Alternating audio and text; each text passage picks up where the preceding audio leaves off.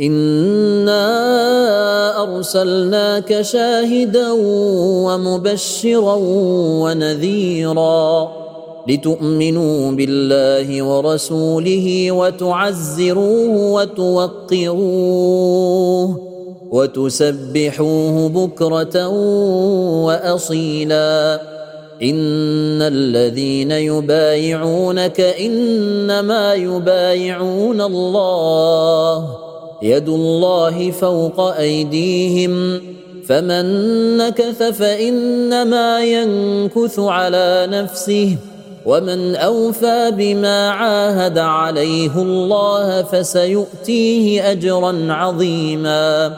سيقول لك المخلفون من الأعراب شغلتنا أموالنا وأهلنا فاستغفر لنا.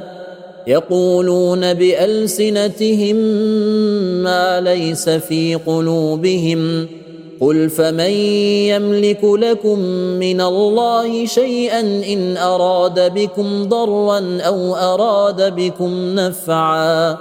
بل كان الله بما تعملون خبيرا.